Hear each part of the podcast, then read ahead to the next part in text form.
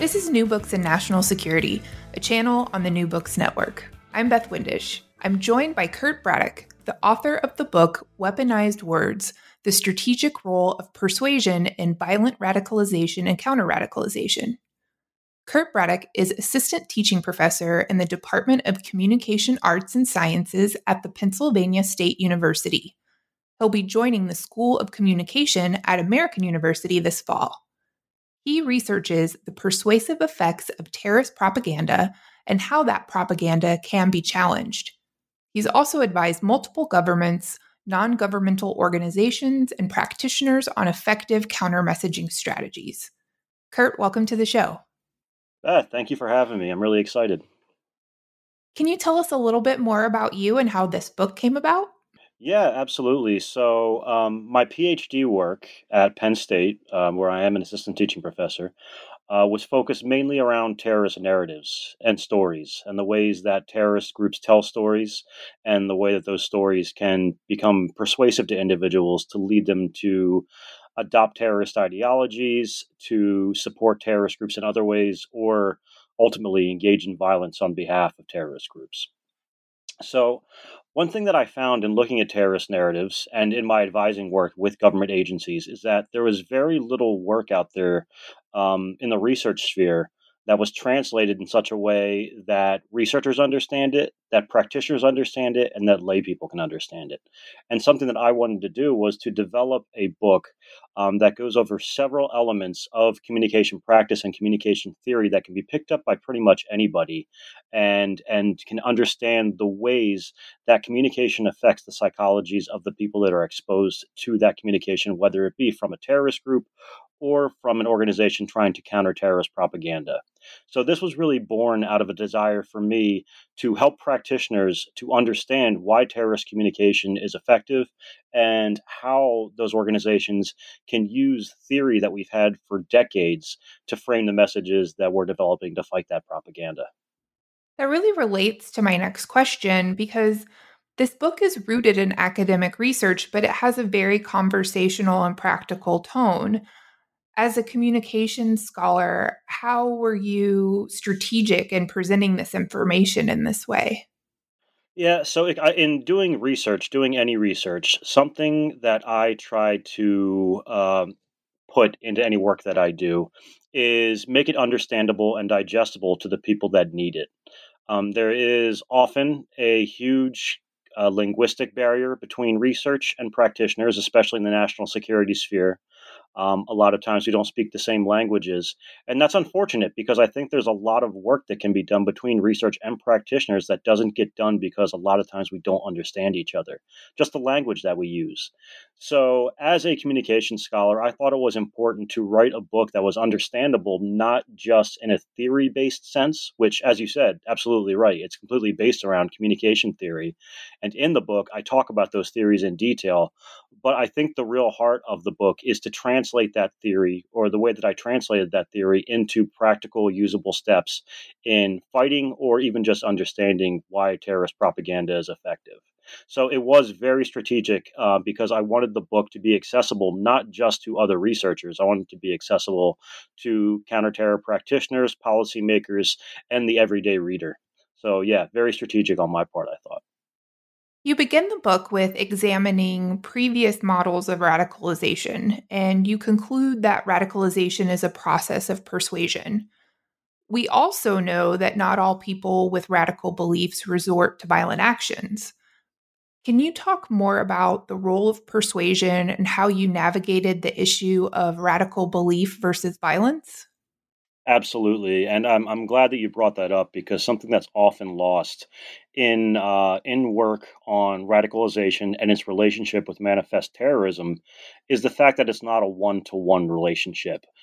Very few who become what we call radicalized actually engage in violent action. That's a very important thing to understand. But to get at why I consider radicalization to be a persuasive process, you need to understand how persuasion is defined within the communication literature. Generally, when I and when other persuasion researchers talk about what persuasion is, we essentially just mean when somebody engages with a message that's meant to change or intended to change their beliefs, their attitudes, their intentions, or their behavior, there is that change. And many of the models, the existing models for radicalization, talk about engagement with other individuals, engagement with messages, engagement with propaganda that changes their beliefs and attitudes. Now, for a communication researcher like myself, it's obvious that this is a persuasive process. It's engagement with a message and it's movement of beliefs, attitudes, or behaviors consistent with the message. And that's how I conceptualize radicalization. Now, the refined radicalization toward violence, a process that I call violent radicalization, which, if I remember right, if I can remember the title of my own book, mentions violent radicalization. That is when somebody engages with messages or experiences events that refine the radicalization process to the point that they feel inspired to actually pick up a gun, make a bomb, or engage in manifest violence in some other way. But all of these processes, they're couched in engagement with messages, whether it be online or via interpersonal relationships or with static propaganda. And the arguments I make throughout the book are based around a conceptualization of radicalization that looks at the persuasive elements of it. You also look at past counter-radicalization programs to look at lessons learned, and you refer to supply-side and demand-side programming. Can you explain how those types of programming differ and where we've seen past programming focus in terms of supply and demand? Yeah, absolutely. So when I spoke of the supply side and the demand side of counter-radicalization practices, I'm kind of talking about two different schools of practices that go on in the counter-radicalization sphere these days. When I'm talking about the demand side, I refer mostly to educational programs or state institution counter-radicalization campaigns that are meant to get individuals to either avoid adopting a radical ideology, or in some cases, you could argue these programs are geared towards de-radicalization and meant to get people to abandon the radical ideologies. But recently, in the last, I'd say 2 or 3 years or so, there has been a greater movement for tech platforms to remove the possibility of individuals engaging with the messages at all. And those you see in the form of content takedown. So during the end, well, it's hard to say the end because they're still around, but toward the end of the height of ISIS's, quote, popularity, a lot of ISIS Twitter accounts or ISIS-supported Twitter accounts were being taken down by Twitter. Now we're seeing a lot of radical right-wing sympathetic Facebook pages, Twitter accounts, things like that being taken down. So it's really two different schools of how to deal with counter-radicalization, or I'm sorry, with potentially radicalizing messages. One is to engage with the messages and engage with the people who may be vulnerable with the messages. And the other is to remove the possibility of the messages being in front of those individuals in the first place.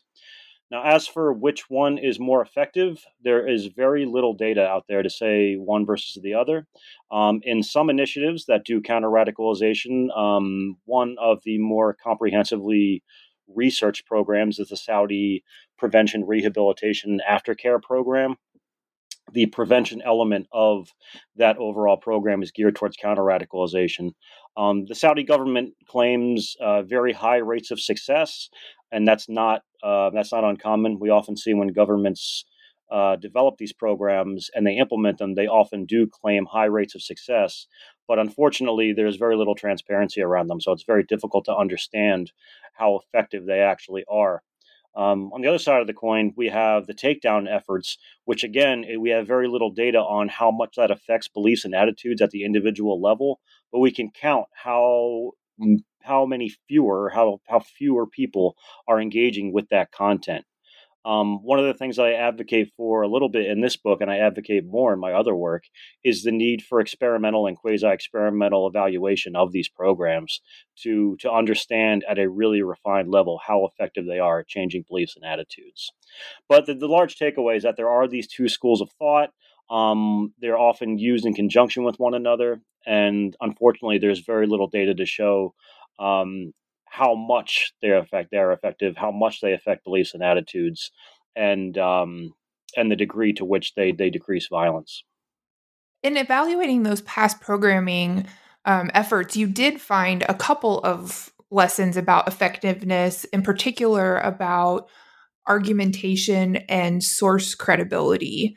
Could you share what you learned there? Absolutely. So the source credibility information, unsurprisingly, is drawn from my experience as a communication researcher. So going back to the sphere of communication, there is a long history of research, not necessarily within the domain of violent extremism, but in political communication, in health communication, interpersonal communication, that if an individual perceives the source of a message to be credible, then they're more likely to be persuaded by the message. It's unsurprising, but it's a very well-established fact within the literature. It almost seems silly to have to mention that, but there is a history within counter-radicalization where the source from which a message is delivered to individuals who are vulnerable to radicalization by terrorist propaganda is not considered. So the example that I use in the book, and I've used it elsewhere, and I almost feel bad because I've beat up on this program in every talk that I do. But I think even the practitioners that were involved with the program would agree. There was a program several years ago called Think Again, Turn Away, which was an online-based program developed by the Department of State, where they essentially engage with ISIS supporters online from a Department of State-sponsored Twitter account. Now, you can imagine how credible ISIS supporters believed that Department of State was when they engaged with them. And when the program was evaluated by PR specialists and others, they considered it to be an abject failure. Now, since then, a lot of lessons have been taken from those failures to show a bigger consideration of source credibility when engaging with individuals who are vulnerable to radicalization. So there are lessons to be learned from this history of communication research, source credibility being one of them. Absolutely. So moving to narratives, how do you define this term, and what's the difference between a narrative and, say, an ideology? Now, this is where some people listening, if they are narrative scholars, will disagree with me. I would even say at this point, since I've written the book, I entertain the idea that a narrative is defined differently than I did in the book. But for the purposes of my research so far, I define a narrative very much like somebody would define a story. It is an excerpt, spoken or written, that in which there is a plot, a setting, there are characters, those characters engage in purposeful actions that cause change, and there is a resolution to what is going on within the narrative. Now, some researchers that I very much respect would say that's not a narrative, that is a story, but within much of the communication and persuasion literature, that is considered a narrative, and coming from where I'm coming from, that's why I define it that way. Others would define a narrative as being a system of stories. So several stories that have similar themes would build an overarching narrative. And then beyond that, several narratives would build what might be considered an ideology. A lot of people consider an ideology to just be a system of ideas, however. But in my experience and through my training, I've come to find an ideology not to just be a system of ideas. That would almost be more like a grand narrative.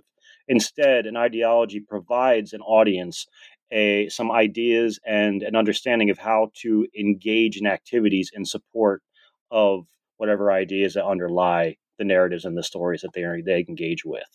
So it's almost like a scaffolded series of excerpts, at the lowest level being a story, or what I would call a narrative. Above that would be a system of stories, which others would call a narrative. And above that, we would call a grand narrative and or ideology, which is what really motivates people to engage in behaviors on behalf of them. You talk about several examples of terrorist narratives, and you mentioned the example of the Turner Diaries in several cases. Mm-hmm.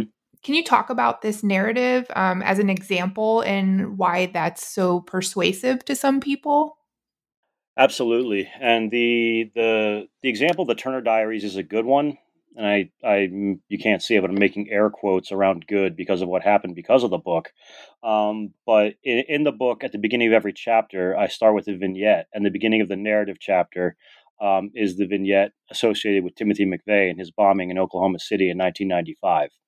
Now, the reason that The Turner Diaries and other books like it and other narratives like it can be so persuasive to somebody like a Timothy McVeigh is because they associate what's going on in the real world with the events within the narrative. And when you associate real world events with narrative events, then you can extrapolate what might happen as to what's happening in the narrative as what's going to happen in the real world. So to give a definitive example, Timothy McVeigh was, quote, radicalized in part because of what happened at Ruby Ridge and what happened at Waco in the years before the Oklahoma City bombing. He was exposed to the Turner Diaries, and within the Turner Diaries, one of the major plot points is government overreach and government targeting of those that own firearms. And another of the overarching themes that the government's going to come take your guns. And when McVeigh saw what happened at Ruby Ridge, he associated what happened at Ruby Ridge with what happened in the Turner Diaries. And the Turner Diaries, I mean, I guess, spoiler alert, it ends with the bombing of a federal building in what is described in the book as almost a counterattack against the government. So McVeigh extrapolated what happened in the book. He saw it as being a reflection of what was going on in the real world, and he thought that he had to fight back against what he saw as an overreaching government that was targeting those who had a similar ideology as his own. So when an individual or an audience can see something going on in a story or in a narrative that happens in the real world, there is a real chance for persuasion there. And not just with respect to violent extremism, but also with respect to any other narrative, whether you watch a movie or read a completely benign book. It's the ones that connect the real world to the narrative world that are especially persuasive. In that chapter, too, you talk about a concept that I think is really interesting, and I wanted to get you to talk about a little bit more, parasocial relationships. And I thought that was really interesting also in the context of the digital world. Could you talk about kind of what those are and why they're important in this narrative process? Yeah, sure. So parasocial interaction or parasocial relationships is my favorite thing to teach in my classes on persuasion, because everybody I teach about it says, no, that's not true. But there is a decades-long history showing that it is true. So essentially, parasocial interaction is a process that occurs when we see somebody in a TV show, a movie, somebody we read about in a book that we come to like or admire or somehow affiliate with ourselves. This can be based on attraction. It can be based on similar interests. But generally, we build a relationship with an individual online, but it can be online, offline, or via other media. I believe parasocial interaction is based around the way that individuals developed relationships with newscasters and how we came to trust them. People like Walter Cronkite, people thought he was like their uncle, and they came to trust him because of how he was. But in the context of fictional narratives, whether they be violent or not, people can be persuaded by the actions of those that they interact with parasocially because they like that individual. And it's been found that when people like other individuals, even if they're fictional, they tend to develop agreement with their beliefs and attitudes, and in some cases, the behaviors they engage in. So we develop these one-way relationships with characters that we affiliate with, and because of that, we develop beliefs and attitudes consistent with those characters. It's very, very weird, but kind of cool. It makes me think of celebrity culture, too. People who follow celebrities and almost like they know them. Absolutely. That's absolutely parasocial interaction. I mean, I'm trying to think of an example with my fiance that won't get me in trouble about the TV she watches, but she watches a lot of TV shows like This Is Us and a lot of kind of the weepy shows, and she develops parasocial relationships with the characters to the point that she is really, really engaged with them and feels what they feel. And it's not unique to her. I mean, I have parasocially interacted with characters my whole life. The example that I use in class, if anybody listening ever watched Boy Meets World growing up, I developed a parasocial relationship with Topanga because I had a crush on her. So she had beliefs and attitudes in the show that I developed on my own. And it's those sorts of things. Now, it doesn't have to be my class, whenever I teach, this always laughs at me when I talk about that example. But another example that they understand a little bit more is I also develop a parasocial interaction or relationship with people like Paul Rudd because he seems like he'd be a cool guy to go get a beer with. So again, these relationships, they're not based solely on attraction. They're not based solely on affiliation, but there's a combination of things that make us like characters that we engage with. And because of that, we want to be like them. So when we're looking at counter narratives, what are they and what must a counter narrative achieve to be more persuasive than the original narrative? That is incredibly tricky and something that I'm still grappling with, and a lot of people in security studies are still grappling with. So a counter narrative is basically a narrative that, as I defined it, just a narrative like I defined before, but the themes in the narrative are meant to undermine the themes that are within terrorist narratives.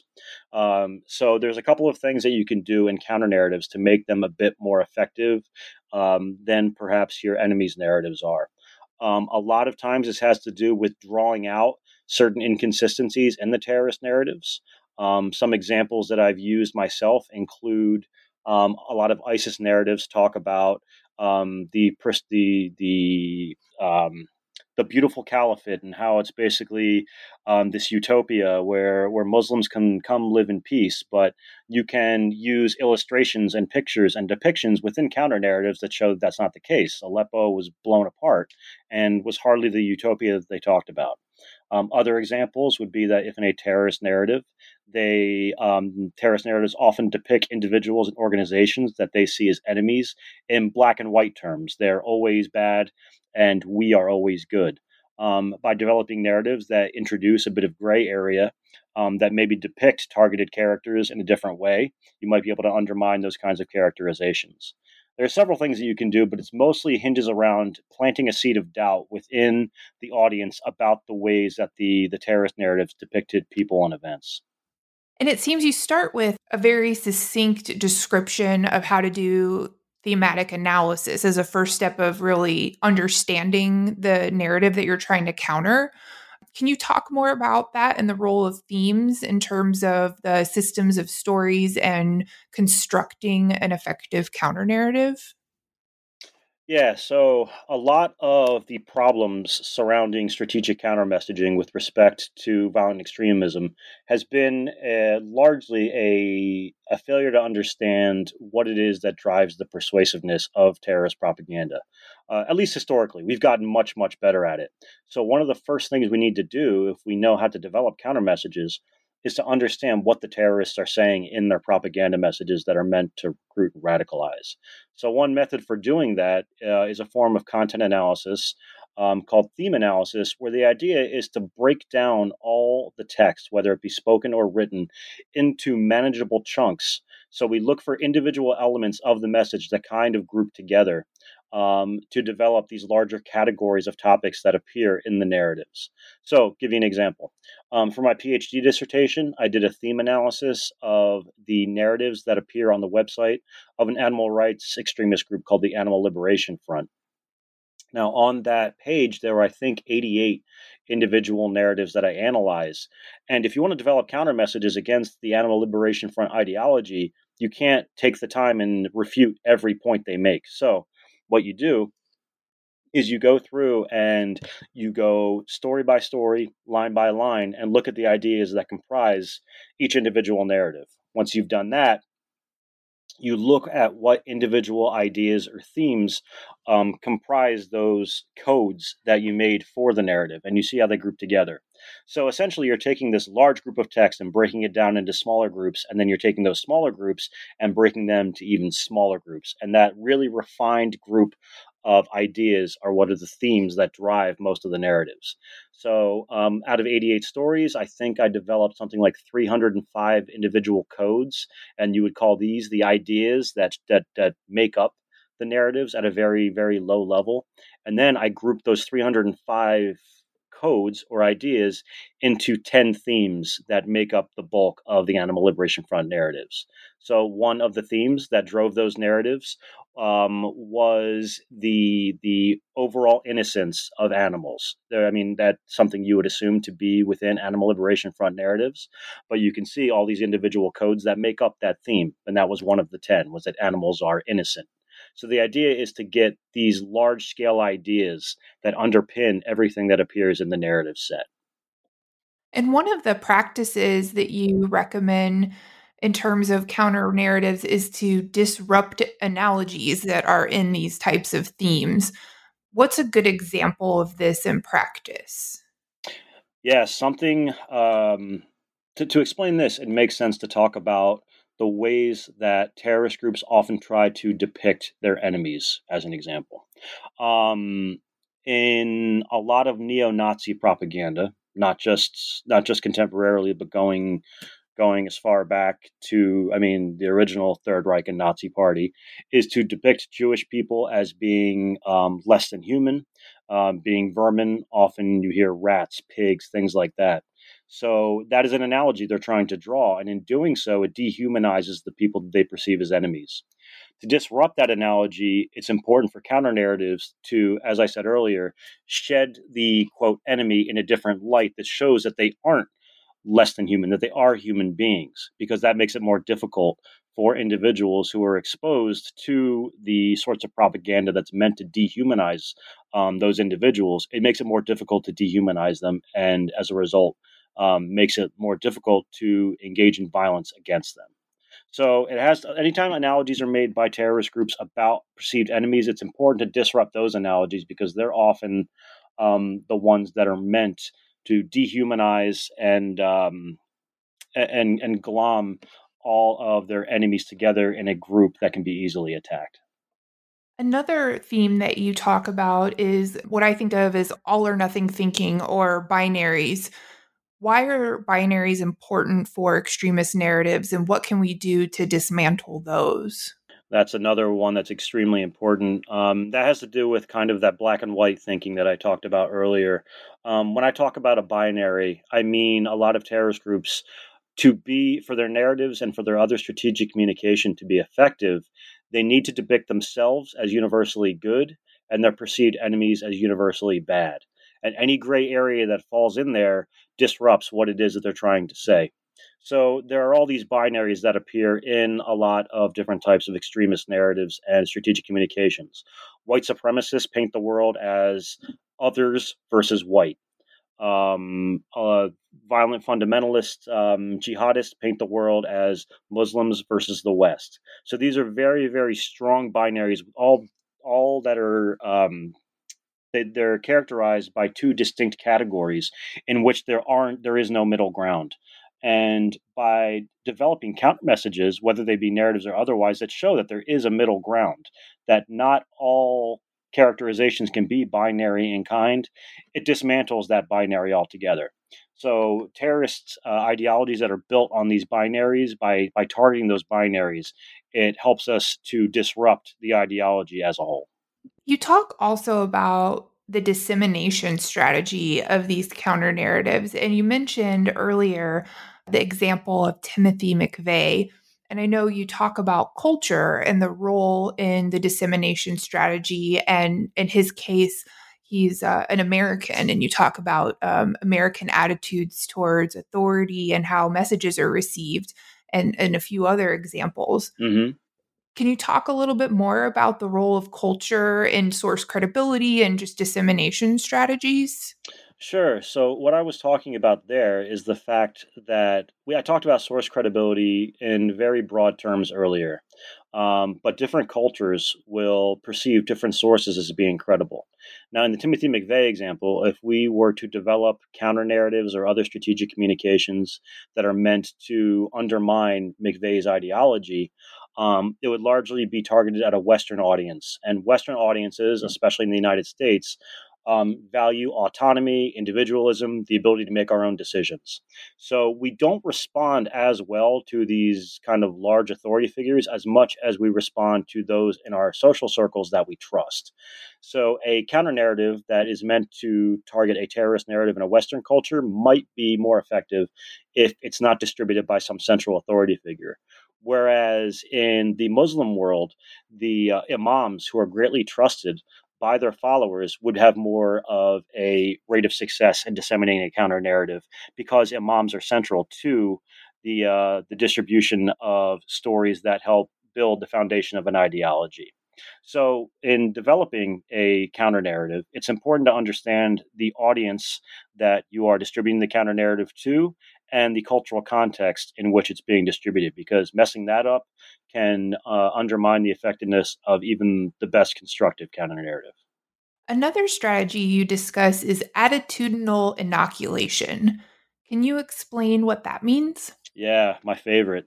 This is what I've been working on now, actually, in the last, I'd say, year. So attitudinal inoculation refers to a communicative practice that is analogous to actual medical inoculation. So for those of your listeners that don't understand exactly how vaccination or inoculation works, essentially a doctor will give you a shot of a dead or weakened virus. Your body recognizes that virus and develops antibodies to it. And in the future, when you encounter that virus in the real world, you won't get sick. Ideally, the virus that the doctor exposes you to will not be strong enough to make you sick, but it'll be strong enough to trigger your immune system. Now, attitudinal inoculation is the same exact idea, but psychologically with respect to ideas.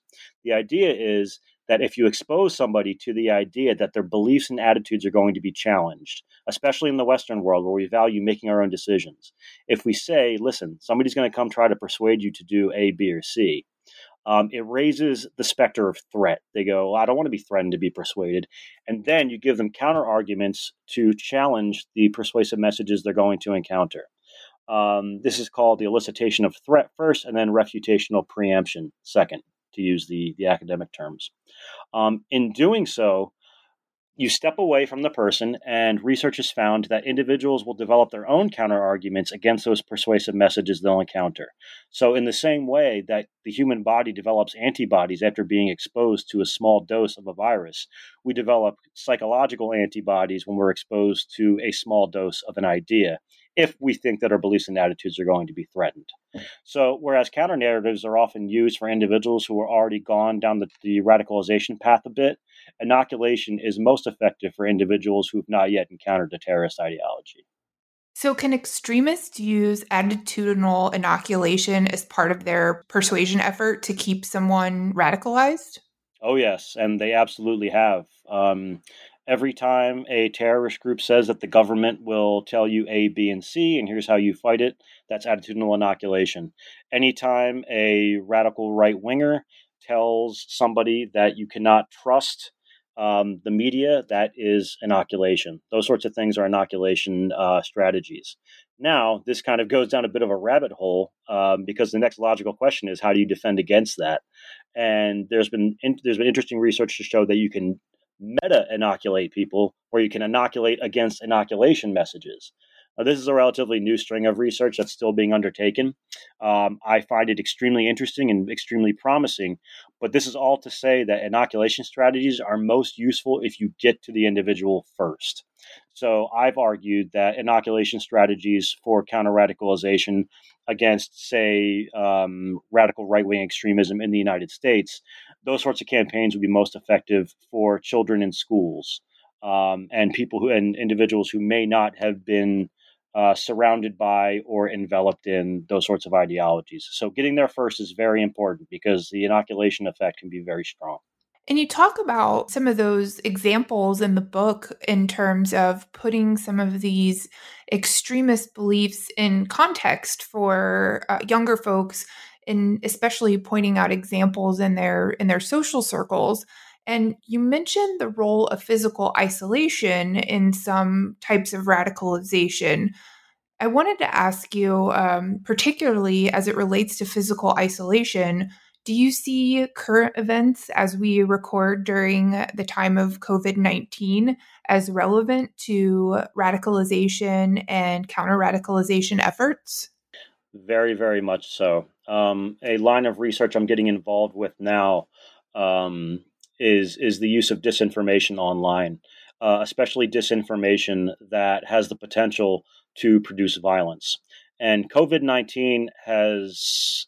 not unexpectedly, but the degree to which it's triggered kind of violent beliefs and attitudes is a bit surprising. In the time of COVID-19, we're seeing individuals who are voluntarily putting themselves in little online echo chambers where things like unfounded conspiracy theories and strategic disinformation by foreign actors and domestic actors. And it's all they're enveloping themselves in. This is the only thing they see. And when that occurs, people tend to go down that rabbit hole more and more. And we're seeing these sorts of things. One of the more dangerous, I believe, disinformation campaigns, and campaign isn't really the right word because it's not very much organized, but it's a disinformation ecosystem, I guess, is the idea that the COVID-19 pandemic is a hoax perpetrated by actors who wish to inject individuals or vaccinate individuals with tracking devices and other sorts of things like this. So it builds this idea of this nefarious other. And because of this supposed existence of this nefarious other, we have individuals coming together and think that there needs to be a civil war in the United States to fight the powers that be. Listeners might recognize this as being called the Boogaloo. And we're seeing a lot of these Boogaloo individuals appearing at the marches, the protests that are going on in the United States right now. And there is some evidence to show that a lot of them are trying to instigate violence at these sorts of things. Not all, but some. So there is kind of this kind of whirlpool that they go down. They get this information online. They isolate themselves in these ideological echo chambers. And within these ideological echo chambers, they develop ideas about how to fight back against those that are described as enemies. And in some cases, it can become violent. In the next part of the book, you talk about reasoned action theory, and you talk about how our background, like where we're from, our upbringing, and things about us like our race and gender play a role. Can you talk more about reasoned action theory and how it relates to narratives and counter-narratives? Sure. So reasoned action theory is not a communication theory per se. It's more of a theory of decision-making and how we come to engage in behaviors. And the theory basically states, there are several elements to it, but the theory basically states that our beliefs and attitudes are affected by essentially who we are. How we've been raised, our socioeconomic status, our race, our culture, our religion, TV we watch, things like that. All the things that make up who we are cultivate beliefs and attitudes in us. And those beliefs and attitudes then dictate what our intentions are, and intentions then dictate what our behaviors are. I use reasoned action theory in the book as almost a framework for identifying points at which you can develop counter narratives or use inoculation messages, or even develop argumentation messages that can target people who might be developing beliefs and attitudes that are not exactly the most peaceful. So, as an example, individuals often develop beliefs about norms from their social circle. So they look to their social circle to see what the proper ways of behaving are. And that is a point where we can inject messages that might fight against problematic ideas that resonate within those social circles, because norms are a very strong way that people come to develop beliefs and attitudes, which go on to intentions. So rather than use reasoned action theory as a communication theory, it's really an idea, it's really a framework of how we come to engage in behaviors. But it all starts with those individual level traits that make up who we are as individuals. And how do emotions come into play when we're talking about persuasion and radicalization? So this is a great question, because a lot of people consider radicalization and persuasion and even the engagement in terrorism to be an intrinsically emotional process, just because of what terrorism looks like and what resonates within us when we think about it. But what's interesting about emotions and the driving force behind emotions, and there are different people have different theories about these sort of things, but the framework that I use is something called evolutionary psychology. And the idea behind evolutionary psychology is that just like we developed opposable thumbs to pick things up, just as we have adapted that, or just as we no longer have a tailbone or our appendix doesn't work anymore, just as we have developed all these things, we've also developed emotions in the same way. So survival of the fittest is the idea that those organisms that develop certain things that help them react to their environment are the ones that are going to live and pass on their DNA. So we became humans because we developed opposable thumbs, and we were able to engage with tools in a way more than our, or better than our primate ancestors. In the same way that occurs biologically, emotionally, or rather the development of emotions came about in a similar way. So I'll give you an example. Anger. Anger is one of the emotions that appears in almost every taxonomy or every list of emotions that we feel. And evolutionary psychology would explain that we survived. We can feel anger. We feel anger now in response to things because our primate ancestors that we came from developed the ability to feel anger in response to things in their environment that made them react in ways that helped them adapt to that environment. So anger is really a response to when we can't achieve a goal because there's an obstacle in our path. Evolutionary psychology argues that anger that we feel now is really derived from the idea of when, say, a tree fell in front of one of our primate ancestors and they had to move it out of the way. The ones that felt anger, the ones who felt that burst of energy and could move that tree out of the way, are the ones that survived. So really, evolutionary psychology looks at emotions just as it looks at any other kind of biological development throughout human history. Now, with respect to violent radicalization, terrorists obviously use emotions in their propaganda for a lot of different reasons. So again, I'll stick with anger for the sake of simplicity, but a lot of terrorist groups develop propaganda that's meant to instigate anger in their audiences against those they perceive as enemies. So just as our primate ancestors might have moved a tree out of the way because they felt this emotion that gave them this boost in strength and focus, terrorist groups try to get people to feel anger to move obstacles that are perhaps security forces. Maybe they're those they see as less human. So rather than move a tree out of the way, the terrorist groups try to trigger anger to get us to move their enemies out of the way. And that's just one example. There are several examples that I cite in the book, some positive emotions, some negative emotions, all of which have their own what are called action tendencies that move us or affect us in certain ways. And terrorist groups exploit those. Now, that said, I also say in the book, which is kind of the central thesis of the book, we can also use people's emotional responses for the purpose of counter-radicalization as well. So emotions are a hugely important part of all these processes, and I think that a better understanding of where they come from and how they work would help us better develop messages to challenge that terrorist propaganda. Yeah, because sometimes when we see messaging from government officials or even just campaigns to try to get someone to stop doing an illegal behavior, mm-hmm. a lot of times they're motivated by the emotions of guilt or shame mm-hmm. in this kind of law and order framework. So mm-hmm. I know you talk about terrorists using anger, fear, pride. When we think about counter narratives, do we need to take into account and look at emotions that are more consistent with the narratives? Because it seems that the guilt and shame tactic isn't particularly effective. Yeah, it really, and this is a question I get quite often. It's almost like, is there a one-to-one relationship between the emotions that are in the terrorist propaganda you're trying to counter? Do you use the same emotion?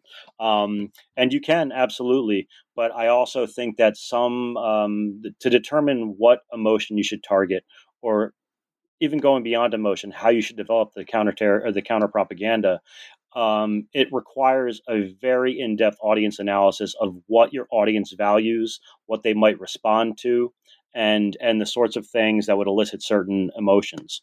So one example that I'm very, very interested in, I haven't pursued it in terms of research, but others have done campaigns related to guilt in among Muslim communities to keep people from, again, this is all from the ISIS literature, was that they would develop guilt appeals that relate to how potential ISIS fighters would, how they would feel if their mother looked down on them or they were ashamed that they went on to join ISIS, because the mother is a central figure in Muslim communities. So they found that when they developed guilt appeals that focus on how a potential fighter's mother might respond, they found those to be quite effective, actually. So understanding the audience and understanding what they value is critical, because what somebody feels guilty about in the United States will be very different than what somebody will feel guilty about in Syria, Iraq, Kuwait, wherever. So it all comes back to doing proper audience analysis and understanding your audience, not just the socio-demographic factors that are easy to figure out, but also what they feel and how they understand the world around them. What do you think the role of satire is in counter-narratives? Oh, I love that question, because there are a couple of researchers whose work I'm reading that I'm really, really interested in. One being Danny Young at the University of Delaware. I actually, just getting to America, I'm doing work with Katie Borum-Chadu at the Center for Media and Social Impact, where both of them do excellent work on satire and how comedy might affect individuals with respect to the radicalization process. I think, and I'm giving a large caveat here because I haven't gathered data on this myself, but I think there is a huge role to play for satire and even lampooning in counter-radicalization. And my favorite example is, again, when during the Iraq War and Al-Qaeda in Iraq, which was the predecessor to ISIS, when they were kind of at their height, their leader, Abu Musab al-Zarqawi, there's a famous video of him firing a machine gun in the desert, and it's kind of your standard propaganda video. It wasn't anything particularly special about it, but it was found later. There was a video clip that showed the same clip later, but the video was panned out, and he had these goofy white sneakers on. So, like, those sorts of things, a lot of propaganda videos are built around the idea that the individuals within them, they are all strong and they're infallible and they are these mythic individuals. But some of them wear goofy white heads, and by doing that, you can kind of put that splinter of doubt in your audiences that maybe these people aren't as strong and aren't as serious as they're made out to be.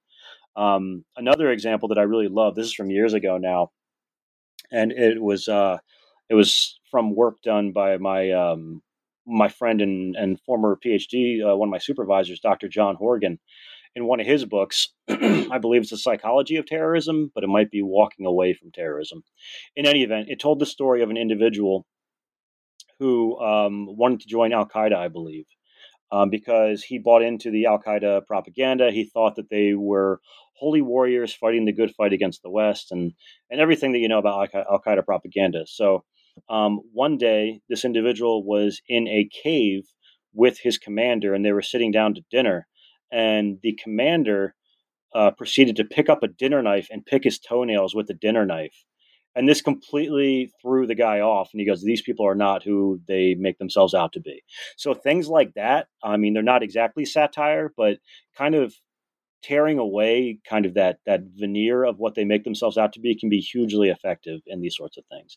And we see this in not necessarily with respect to satire, but a lot of individuals who left ISIS did so because their experiences were not at all what they thought they were going to experience. So they just left. So by showing, as I said, by tearing away at that mask of what they put themselves out to be, I think can be very effective. And satire is one way to go about doing it. So the last section of the book I want to ask you about, and you mentioned this a little bit when we were talking about COVID before, you talk about online disinformation and advancements in areas such as deepfakes. How do these pose challenges to counter-narrative efforts? This is deepfakes and disinformation, I think, right now is the greatest threat to security generally because of how fast communication technologies are advancing and how fast graphic technologies are advancing. Disinformation, generally speaking, is information that's deliberately spread to dupe those that are exposed to it.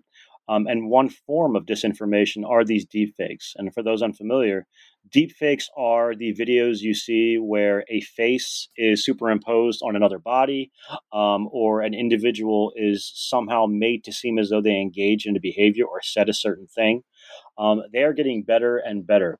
And I say so in the book. Deepfakes, I mean, they came from the internet. So, of course, the first thing deepfakes were used for was pornography.